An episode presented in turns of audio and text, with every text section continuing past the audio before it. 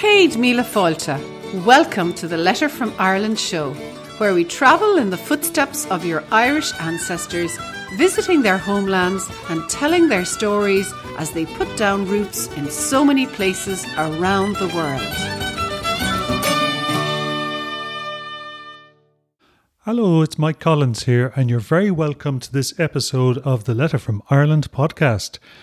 Today's show, episode 714, and you can find the show notes at letterfromireland.com forward slash 714, is called Along the St. Lawrence River. Now, let me explain. If we go all the way back to, I think it was September, yes, September of 2017, Karina and myself decided to head off over to Newfoundland and to actually track up through the St. Lawrence River, if you like, the migratory trail for many of our shared Irish ancestors. Back in the day, I suppose, and especially back at the time of the Irish Great Famine in the mid 1800s, getting in through the St. Lawrence River into uh, Canada, I suppose, would have been the actual route of choice for many migrants because it was the cheapest. So a lot of our ancestors stopped along the way at the various points, and more made their way into the United States. On our particular trip, we stopped off in Newfoundland in St. John's. We then went on to Prince Edward Island, then on to St. John, no, pardon me, on to Cape Breton rather, in Nova Scotia, made our way down then to New Brunswick, stopping off in St. John. We then intended to head off to Quebec City, basically up along the St. Lawrence, and make our way slowly to Montreal, but we actually had to skip that particular point and finish up in Toronto, basically. Uh, we made so many friends along the way and met so many of our Green Room members. It was indeed a wonderful and memorable trip. So, what we decided to do in today's episode was share with you a two letters, in fact, that I think cover a lot of the aspects of what we uncovered on that trip and learned very much firsthand at the time. The first letter actually covers the quarantine island of Grosse Ile uh, which is basically an island, meaning large island or great island, situated just outside Quebec City, I believe. And that, that, of course, is a place we didn't manage to visit on that particular trip. Hope to go back someday. But in the letter, we actually cover the story of one of our members who did, and I think you'll enjoy that one.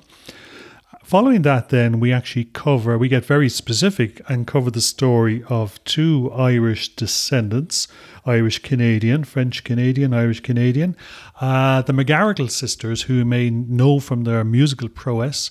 And we'll cover a little bit of their story and we'll share some of their music along the way as well. So I do hope you actually enjoy today's show. And indeed, we're going to kick off with a piece of music, which is actually Reels from Quebec.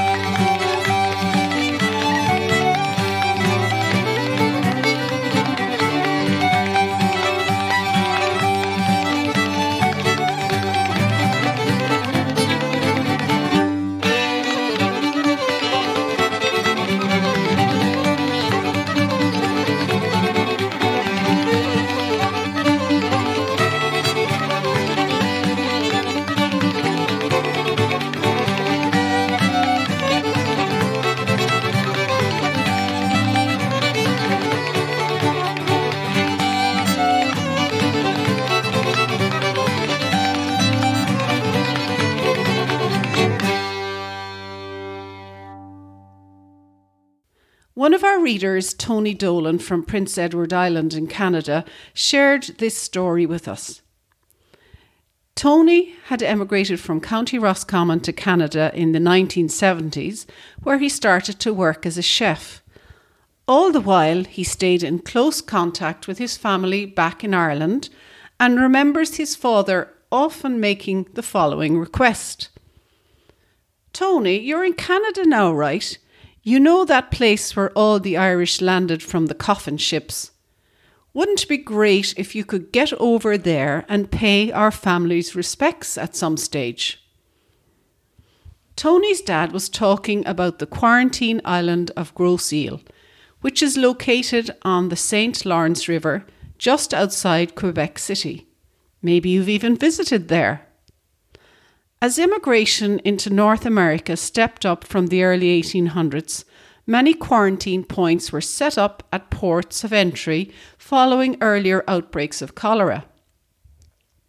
The island of Grosse Ile was established as one such quarantine point in 1832, but it was not put to a severe test until the faithful year of 1847, when thousands of starving Irish fled the effects of famine arriving in North America through this quarantine station at Grosse Ile. Now, when you pack so many half starving people into a small ship for weeks on end, you're asking for trouble. In 1847, typhus fever appeared among the passengers on many of the arriving ships, and it had quickly spread by the time they landed on Grosse Ile. It was estimated that there are over 3,000 Irish emigrants buried on the island of Ile from those outbreaks alone, and many thousand more died further along the journey in the fever sheds of Montreal. Almost 500,000 Irish emigrants passed through Ile between 1832 and 1932 Today it is run by the Canadian Parks Authority and contains the Irish Memorial National Historic Site. But for now, let's go back to Tony Dolan, whose story we were mentioning earlier. As his father reached a healthy old age, Tony realised that it was now or never for that trip to Grosse Ile to pay his respects on behalf of his father and family. So one morning, he headed off on the eight hour trip from Prince Edward Island, bringing along some special cargo in the trunk of his car. He had returned with some peat turf from his last visit home to County Roscommon in Ireland, as well as a bottle of the local Irish whiskey. So on arrival, he headed straight to the island's Irish monument and started a small little turf fire. The park rangers were quick to point out the local campfire rules, and his response was, Sure, this is a commemoration offering, not a fire. So the park rangers let him be. He said a few prayers, poured the Irish whiskey over the ground, and started his long journey back to PEI. He called his father in Ireland when he returned and told him the story. The simple reply came back Sure, that's grand then. So thanks, Tony, for, for that simple remembrance ceremony from all of us. And we look forward to visiting the island someday ourselves.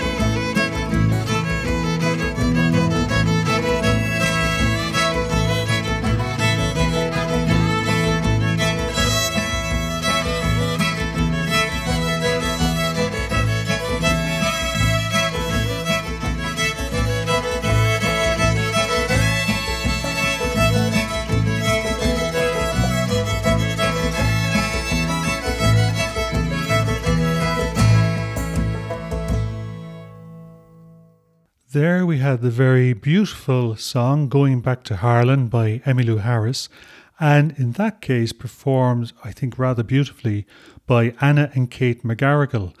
And before that, uh, Karina actually read out the story, and the harrowing story, I think, reminder of just the sort of situations our ancestors had to go through as they made their way to, uh, I, I, suppose, kind of a new and promised land.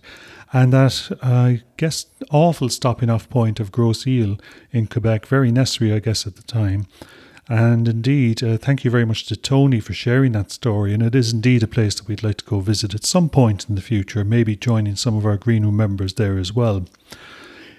It's actually on to Anna and Kate McGarrigle. We're going to go next in uh, the next letter that Karina reads, because it is in fact their story, the story of their ancestors, surname.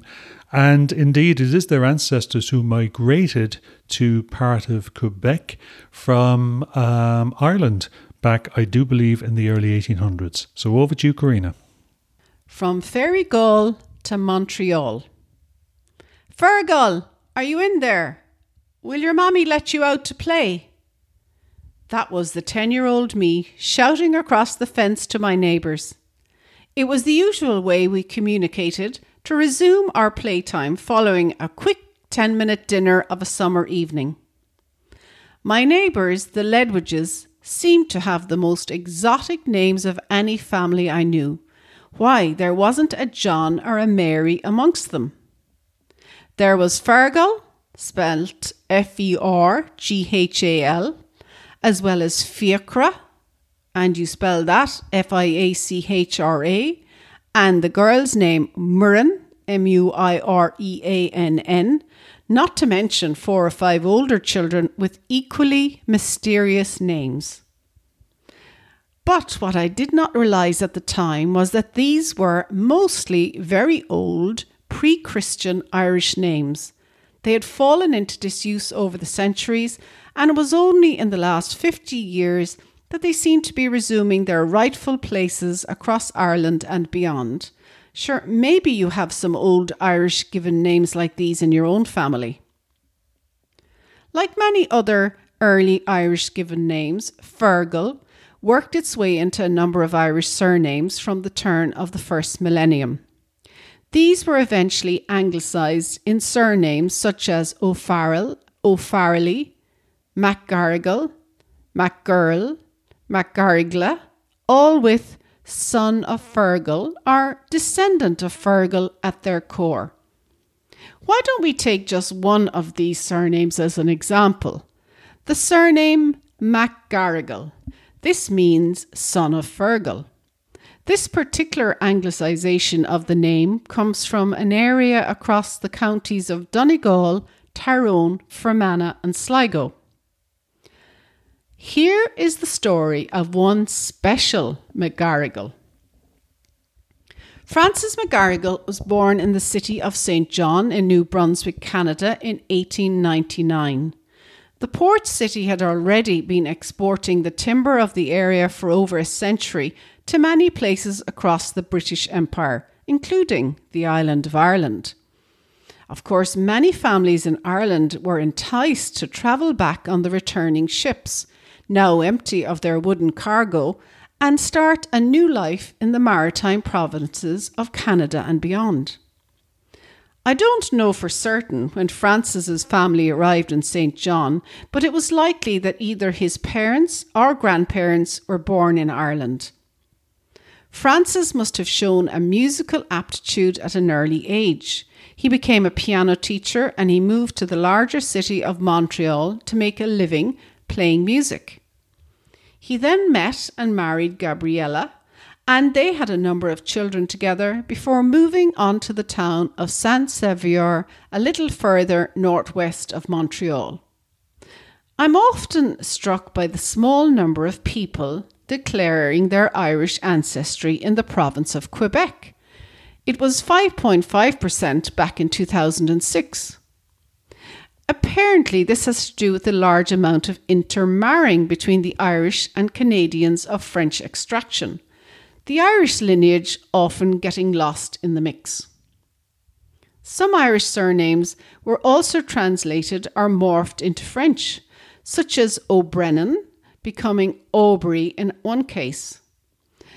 Two of Francis and Gabriella McGarrigle's daughters, Kate and Anna McGarrigle, went to become famous folk singers, blending the folk music of North America, French Canada, the Maritimes, and I like to think some from Northwest Ireland with their beautiful voices and playing.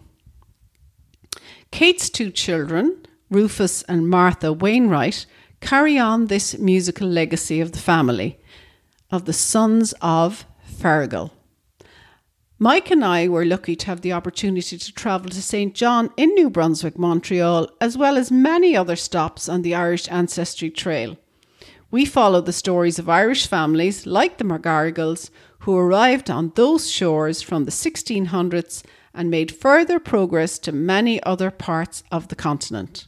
Oh, the summertime has come. The trees are sweetly blooming, and the wild mountain thyme. All the flowers are perfuming. Will you go? see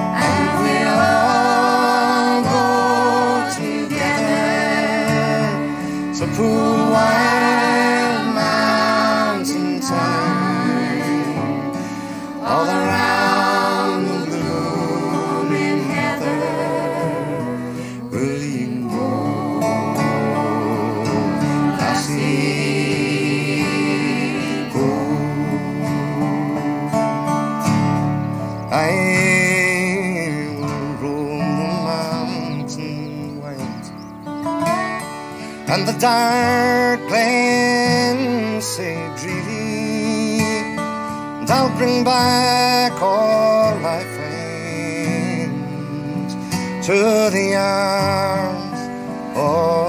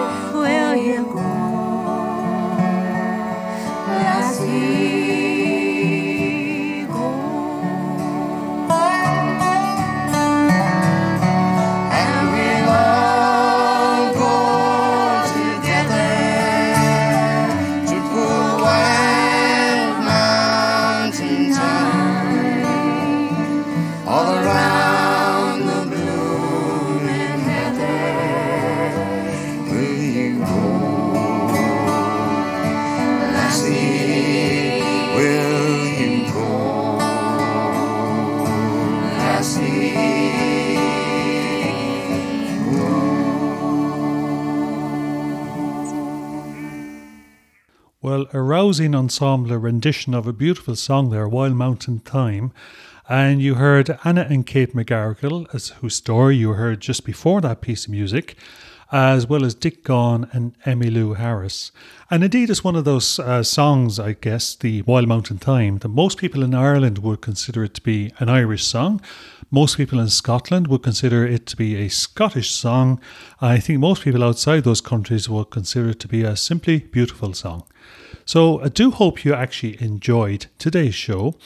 And many thanks to Karina, of course, for reading those letters so wonderfully. And many of you do comment on her particular accent and voice and tone and clarity as she does read those letters. And we really do appreciate it and your feedback. So thank you for that. And um, okay, remember we got show notes at a letter from Ireland.com forward slash 714. If you actually want to see any of the letters or read along to any of the letters mentioned in today's show and see any other things mentioned as well, you'll find them there. So that's it from myself, Mike Collins. I do hope you enjoyed today's show and look forward to you to join me again next week. So, slán until then. If you've enjoyed today's Letter from Ireland show, we'd like to invite you to check out our special membership area, the Green Room. You hear us mention it a lot during the show, and you can find full details of the Green Room at a letterfromireland.com forward slash green room. Our green room is the essential resource for anybody at any stage in researching their Irish heritage because it's where we delve into all the good stuff to help you break down those brick walls and really connect the pieces in your Irish ancestry puzzle. In the green room, you get access to online genealogists, extensive research to tools, quick win training, as well as member only access to johngrenham.com and a very supportive, active community to help you along the way with feedback and advice. The Green Room is the perfect place to be for anybody starting or continuing their Irish ancestry search. So why don't you come and join us there at a letterfromireland.com forward slash green room. That's it for me, but I'll be back next time with another instalment of the Letter from Ireland show. And I really look forward to chatting to you then. Slán Gafol, Karina.